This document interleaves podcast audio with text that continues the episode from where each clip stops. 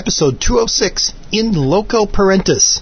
This is the Ericast for the week of January 20, 2013. From Ericast.com. Ericast.com. Welcome to the Ericast. All right, thanks for listening to the Ericast. I'm your host, Eric Larson, 206-339-3742, that listener feedback line. Apologies in advance for an extra long episode this week, Matt. I know your commute doesn't quite line up with this, but hit pause somewhere in the middle of it because I want to get the full presentation from a uh, local higher ed IT conference that we had last week entitled In Loco Parentis, Our Children Are Growing Up hard to pronounce. You got to get the our children are growing up. Which by the time I compress this into a really tiny MP3, you probably won't even hear the difference.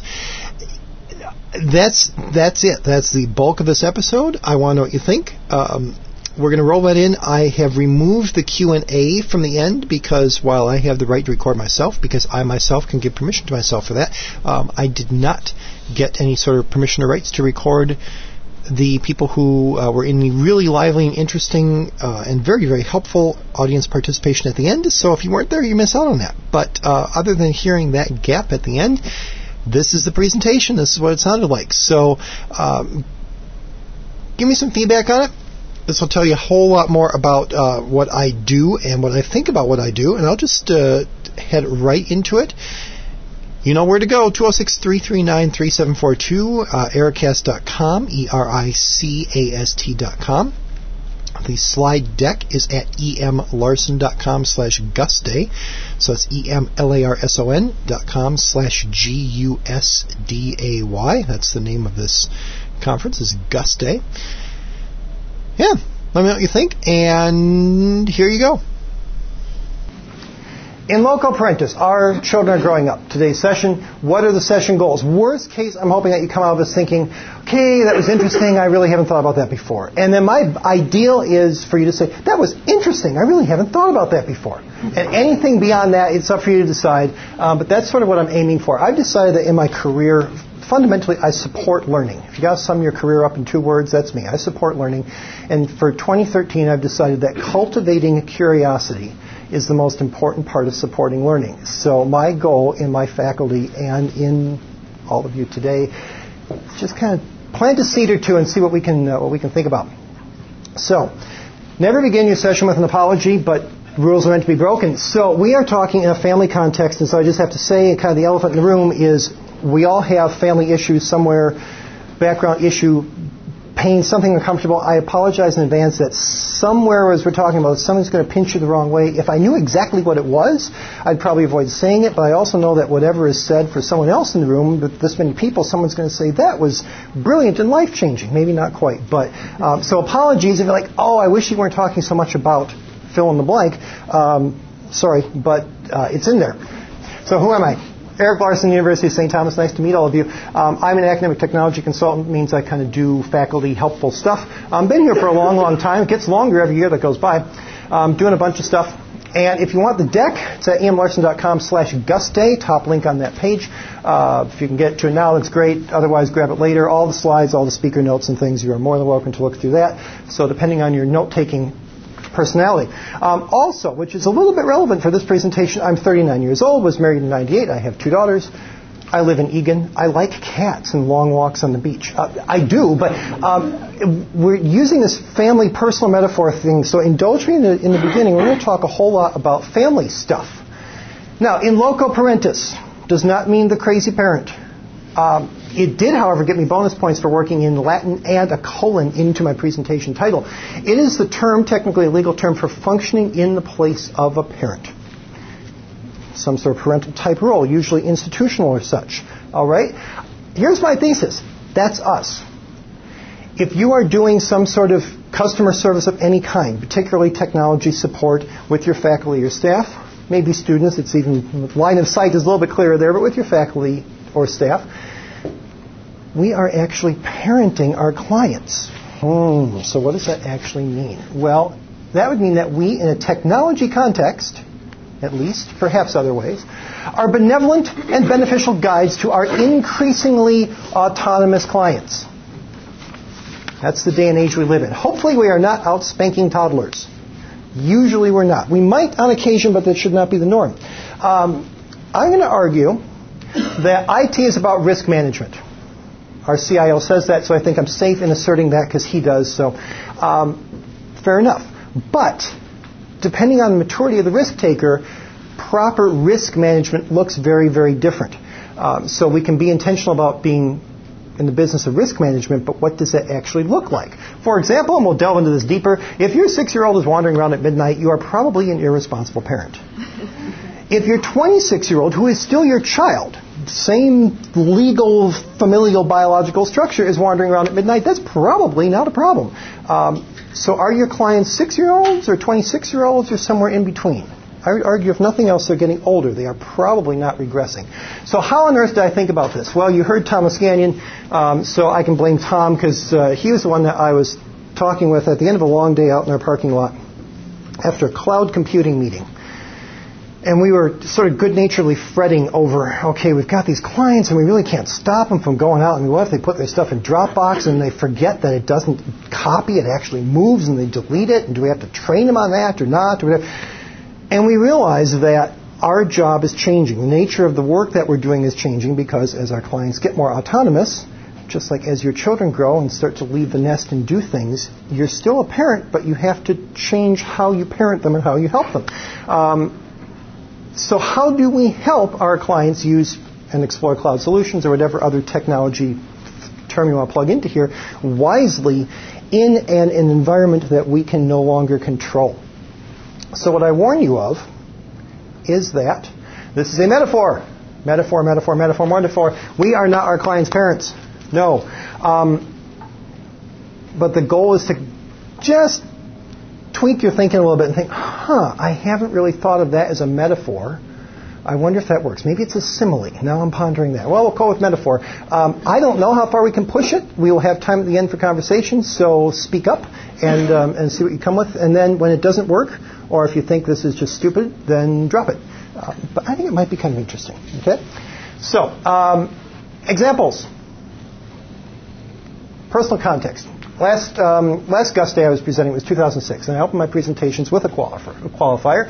And my qualifier was that I had a two year old at home. And I was used to getting confused looks from my two year old. So I have no problem with questions during the presentation. Feel free, go ahead, ask, which is still true today. However, my two year old has grown just a little bit, and my two year old is Candela right there. So that is our family as of this summer. Um, and then there's me, my wife Ruth, daughter Chloe. Candela is still capable of giving confused and strange looks, but fundamentally our family is sort of growing up. So let me talk about Chloe. You mentioned the six year old. Chloe is six. Chloe was uh, born with what's called a unilateral cleft lip and palate, which means that when she was about the size of a walnut inside of Ruth, something didn't quite form quite right, so she's got a few extra holes in her that need to be fixed over the years. So she's doing great. Love her a lot. That was Christmas. She was happy. We have a rule in our house because Candela got her ears pierced when she was six, and we have told Chloe, at least I have told Chloe, and yes, this is how we roll in our family. You may not get any new holes in your head until all the current holes in your head are fixed, and she's good with that. Okay, so let's say she decides, Daddy, I'm getting my tongue pierced. Okay. Pick an example, which I hope is a little bit extreme. At age six, my response to her will be, No, you're not. And if she says that I'm just going to get my bike and I'm going to go down the piercing salon, I'm going to laugh a lot at that. And then we're going to have a loving, supportive conversation. But she's not getting her tongue pierced. Now, when she's 16 and she wants to get her tongue pierced, I'm going to say, no, you're not. Um, she could, however, Candela will be over 18. She could just grab Candela's driver's license. They might look close enough alike, and she could go down there to herself and get her tongue pierced. So, what am I going to do? Well, I will start with wrath and work up from there. Um, I don't quite know what my reaction would be, but it would be bad. Still loving, supportive conversation. But she could go out and do it. Okay, when she's 26 and says, Daddy, I'm getting my tongue, Father, I'm getting my tongue pierced, um, I will say, well, that's your decision. Let's talk about that. You can do that if you want. Let's talk. I've got no moral objections. Let's talk hygiene, convenience, whatever. Um, what's her? I don't know what her action's going to be because she's going to be an adult and she can decide what she wants to do. Um, hopefully, by then we will have had a respectful relationship that she will come to me in this conversation, um, and whatever it will be, it will be loving and supportive, and we'll talk through it, and that's fine. She's 26; she can do what she wants. Okay, so fascinating. What does that actually get us to? Well, We're talking about relationship dynamics in all customer service, all of our client support. Some things don't change, like having supportive conversations, and some things really do. The tone of the conversation you're having, the power differential, the freedom that people have, really, really different. And I'm just going to make a guess that if I treat my 26 year old like a six year old, that is not going to go well. Because I can't, I can't really stop her even if I wanted to. Okay, so what kind of kids do we have in our technology support roles? And even having the conversation gets really, really difficult because whatever we're parenting, if you think about parenting or you think about technology support, is very different from what we grew up with. You know, I was the VIC 20 guy, got the VIC modem as a Christmas present, so I was dialing into those BBSs. So my girls, just table stakes in the game of growing up, is they're on the iPad, on the internet, can connect to whoever they want, wherever they want to. That's really, really different. Um, if you don't think that's really different, you're wrong. That's really different. So our parenting models are different from what we experience, both in terms of parents and kids, but in terms of our technology support. The way that we kind of got through our undergrad days is really different from the way the undergrads at our institutions are getting through their undergrad days. The way our teachers taught us is just different from what they're dealing with when they teach with technology. So, totally different. Totally different environment. And even as a case in point, pick on our new incoming faculty. I knew I was old when the new faculty with their PhDs were younger than I am. Um, they have never worked in a world where a free open internet on the desktop everywhere you go, just it's just there. They just that's what. That, of course, that's the reality. That's the way things are. Well, they weren't always that way, but they are now. So we have to remember that as we delve into this. Okay. So as we talk about control and talk about our six-year-old clients and things, you might say, "Well, come on, Eric. Did IT ever really have control and I remember those days. It's like sometimes it felt like we didn't, but really, to be honest, we did, or at least we could really strongly nudge. If I didn't give you the webcam drivers on the floppy disk for you to try and install it under Windows NT and blue screen your machine, you wouldn't have a webcam to install because I'm the one that has the drivers from the vendors. So there you go. Uh, it's it's different now, and most often we find ourselves, if not saying, at least thinking, well, I can't stop you from doing that. Nature of the relationship changes, power shift. So, how do we feel about that? And we'll bring this back up in Q&A in just a few minutes. Are we the helicopter parents? They're, worried that, they're, well, I see you're using Dropbox. Are you, are you remembering that it doesn't actually copy? So you have to make sure you have that someplace too, and don't just if we are, why are we that way? Because we're good and benevolent and want to see wonderful things happen, or because we know that if they throw something in Dropbox at home, bring it to work, get rid of it because they think it's still home and finds it gone, we're going to be getting the call, and they're going to be doing the equivalent of sleeping on our couch as a boomerang kid, saying, "I tried Dropbox and it didn't work, and now I know nothing. Help me." Um, how do we negotiate that change in dynamic? So, what's our trend? How are things moving and changing? I can tell you overall, but you might say, wait, wait. Should we or can we even talk about our clients in some notion of groups or populations or trends? Because remember, everyone is individual. It's like snowflakes. they're, they're all unique. And so, can we really talk about the faculty or the administration or students these days? Well, I don't like any of those terms because I agree there is no such thing as the faculty. They're all individuals and they're all doing different things. However, we can say that while each snowflake is unique and pretty, it is water at some point below freezing. We know that. So yes, I would argue, yes indeed, we can talk about our clients in terms of groups and populations. And we can either talk about society and kids these days or whatever, or we can talk about our institution, we can talk about our particular department. I'd be the first person to say that different schools, different groups of faculty are going to engage differently or be different, but we can still talk about those populations, maybe our service department versus someone else's. Um, when done cautiously, I think it's a very valuable exercise. So, what is the trend? Here's a sub thesis that the increasing technology autonomy of our clients parallels the structural changes that we've seen in our IT organizations. And I have no idea what that's going to look like in the next 5 or 10 or 15 years. I don't know what my job is going to look like when the girls are ready for college. I hope I have one because I am my daughter's college savings plan. that's, that's all I got. Um, but at least we can kind of reflect on where we've come and where we're going to go. So you're all familiar with this sort of notion. You have decentralized computing, you move to a centralized model, and then it becomes a distributed model. Is that somewhat familiar? I see some nods, great. And we tend to say, okay, it moves in a trend, that's great. And then some people would say, well, wait a minute, then it could really kind of loop back. And then you might say, well, you could skip the centralized model and go straight to distributed. But I'm going to say, let's just go with this, that that's kind of the direction that things have gone in the past 10, 15 years. That there were separate IT departments in a school, kind of did their own thing. Um, then that was sort of pulled in, and then we're doing better at getting some sort of representation from centralized places pushed further out. Okay?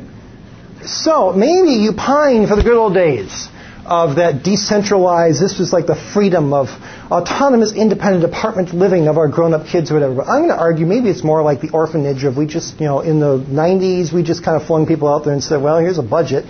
You can buy a computer and try to set up your network. Good luck. Um, I think, at least around here, I would argue it was, it was, it was more like that.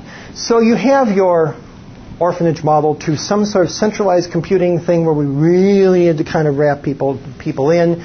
Um, that would be more your infancy or childhood stage. Um, and then distributed, you're into the adolescence and beyond, where you tell people, okay, we, we're not providing you everything. We can help facilitate. We talk, um, you know, how much longer are we going to be providing centralized uh, storage space? When Google Drive or whatever Microsoft's calling it this week, or Dropbox or Box, they're all out there. Use those. Some people have made that move, some haven't. Okay, let's think about that. Um, I kind of wonder if there is another stage, sort of a parenting metaphor, where at the decentralized stage it's just sort of indifferent and saying, well, if you want to run the server under your desk, fine, okay. Um, centralized becomes more authoritarian hopefully in distributed we're being more collaborative. So we can say what needs do you have in your department? Let us work with you. From central IT that would be what we'd like to achieve.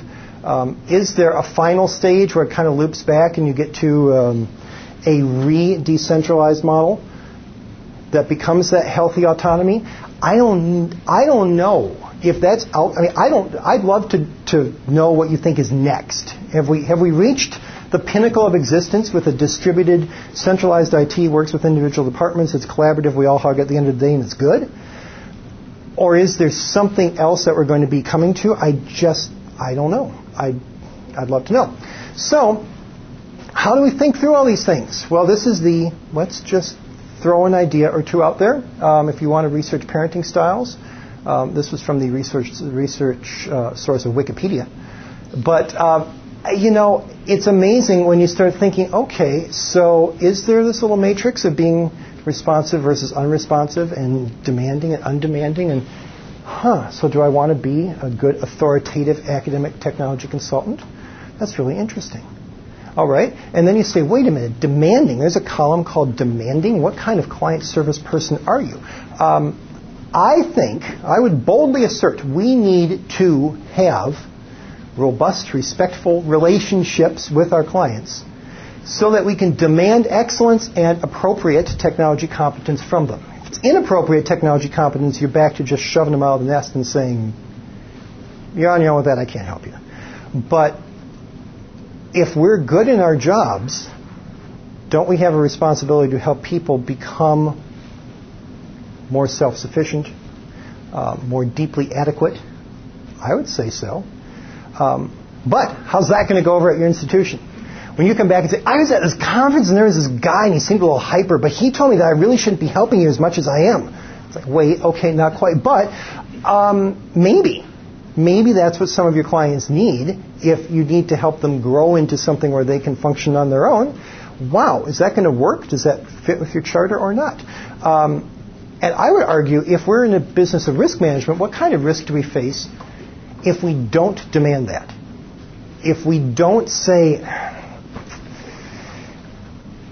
I can't back all your stuff up everywhere centrally through telekinesis to know what's important to you, you've got to be responsible for using these backup solutions that are here. Let me let me help you work through them, but that's really got to be your responsibility. Um, is that the right way to go or not? Hmm. All right. So how ought we treat our clients? Which is kind of like saying how ought you treat your children? Treat them well. Be a good parent. Well, that doesn't really help because um, those answers might be simple, but they're not easy. However, thinking of our clients as growing people who need to be guided and shepherded, um, as opposed to, I don't know, frustrations, victims, um, paycheck providers. Um, those might all be true at times, but if you look at them as growing people who need to be guided and shepherded, that's an intentional mindset that sort of guides you whenever you step into a client interaction. Okay, what path do I want to put this person on? Where do we want to go with it? And then you look around and pick up tips to reinforce that approach. So, here are a couple examples. They're just examples um, taken with several minutes of diligent Googling. But what I did is I said, okay, this is really interesting. So if this if this has if this idea has any legs to it, I should be able to just kind of look around, find parenting tips for teens, or you know, helping your young adult become independent or whatever, and see if there's anything I can glean from that that would help me support my faculty when I go into work tomorrow. Um, and so that's what I did. Uh, this was based on a how to send your kid off to college. I thought, okay, so how about how to help your faculty members? So top eight uh, avoid asking if they're homesick, which makes total sense for college students. Well, for us, we occasionally have people who've come from other institutions and are sort of, you know, pining for Harvard or whatever. Um, context is good, and it's good to know where they came from. It's good to have that discussion, but you're not at Harvard anymore. You're here, for good or for bad, for better or for worse, we do some things better, some things not as well. Let's talk about where you're at now and what we can do. Um, you might not be that brusque with them, but that really is kind of what you're what you're doing. Um, tip two is write, even if they don't write back. That's actually really useful. The little you send a little email that says, "Hey, is everything going okay with the such and such project?" and you don't hear back. Was that a failure? Do they not like you? No, because I would argue that the receiving that email from you actually does do something to build that relationship. Huh, that's good. Ask questions, but not too many. Expect change, but not too much. There you go. Um, don't worry too much about depressive phone calls or letters. That one's a little bit tough. Um, hindsight's always 2020, but what I find, teaching is hard. It is hard work. And your faculty around finals time are going to be busy and stressed. And that kind of comes with the territory, and they kind of know that, and it doesn't mean that it doesn't leak out in some of their engagements and interactions. Um, but as long as we can get tab A and slot B and get their problem fixed, if they were really like fussy and cranky about it because their grades are due tomorrow or whatever, I'm not going to freak out over some crisis with the relationship with the whatever department. Well, let's let let's let the dust on finals settle, and then we'll check back in, and it's probably okay. So yeah, I can take that as a piece of advice. There you go. Um, visit, but not too often. It's good to pop your head in the office every once in a while. Um, do that too much, and with the right kind of people, they start to get kind of annoyed. Okay, that's great. Uh, do not say these are the best years of your life. Um, call me crazy, but sometimes I face that temptation. Again, it's a feeling. I'm smart enough not to say it.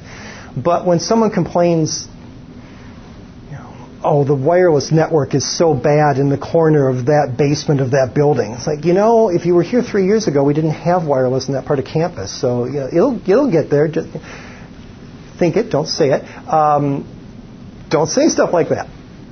Um, fair enough. Fair enough. Okay. Um, trust them. Should I ask for the show of hands on who has trouble trusting their clients? Yeah, yeah, um, yeah. That's. I'll be working on that one. Um,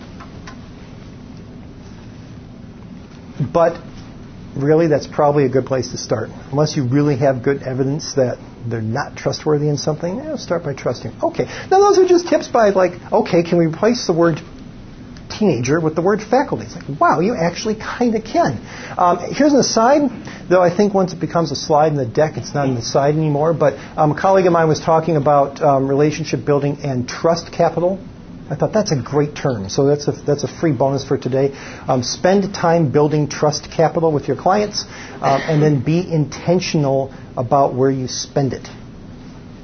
Uh, is this really the time to say, you idiot, you should have backed that file up? Like, well, you could. They probably were an idiot for not backing their dissertation up. Okay, but really, probably not a teachable moment, etc. I'd be burning a lot of trust capital. Maybe we just smile and nod and send their hard drive to Entre.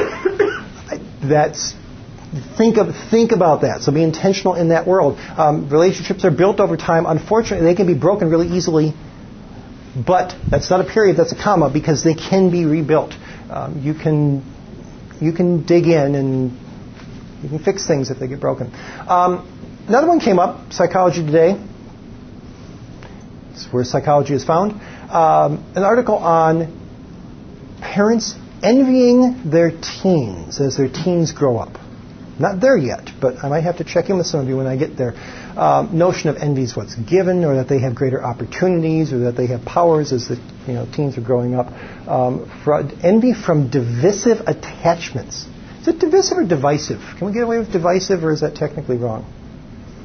Divisive. I hear an I, so I'm going to go with. I've heard it both ways. I'm going to say envy from divisive attachments, but uh, what we didn't do what we didn't get is a good fight in the classroom about like which which way do we pronounce it. Um, but like I see John standing at the door. John's John's a, John's a better ATC than Eric is because when you know I had this problem with with iMovie, John helped me, and Eric just said that he uses a PC instead of a Mac. So I like John better. Oh yeah, John. Well, I I use a PC because because I do, and so that and all this, huh?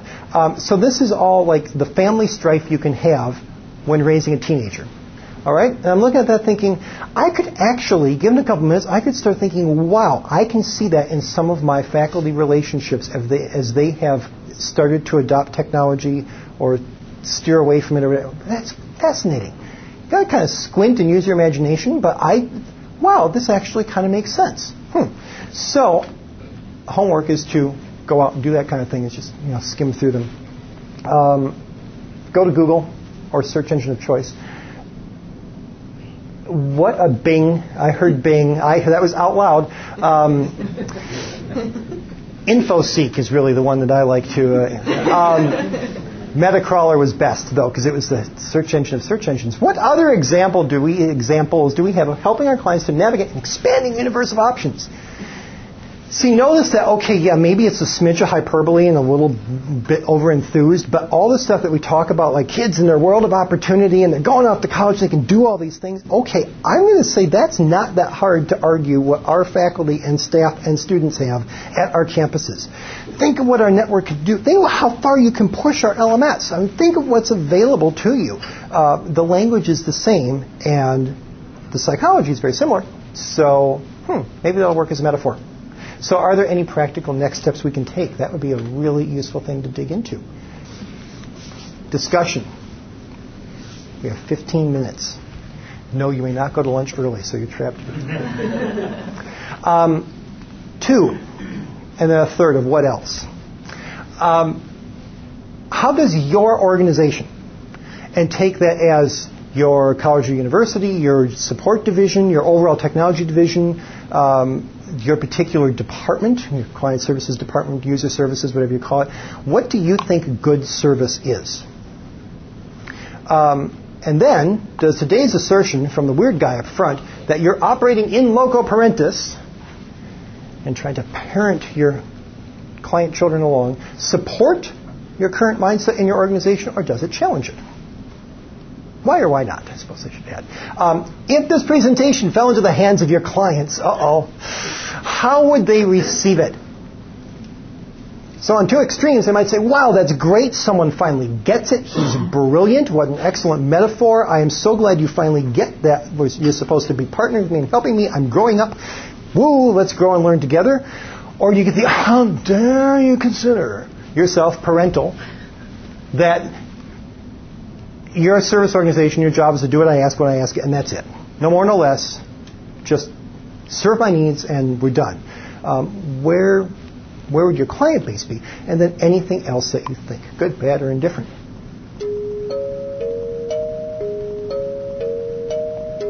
Right, right. Right. Yeah, and treating your six-year-old like a 16-year-old in the hope of hurrying that along is going to make it worse. You have to treat your six-year-old as the best six-year-old that, that he or she can be and engage at that level, which is not dismissive. Oh, so you're saying faculty are like six-year-olds. I love my six-year-old, and I love my nine-year-old, and they're very different. And when they're in their teens and 20s, I will love them where they are and for what they are.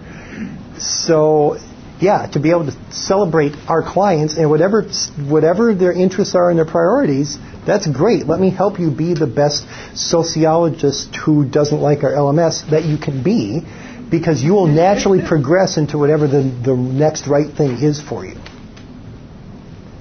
All right. Any other pressing questions? I can let you out to lunch like a minute early, and you can you can hurry there and get there first before all the selfish people. Um, thank you very much. If I can get my last slide, there you go. That's where you find me. Enjoy lunch and the rest of the conference. Have a great day.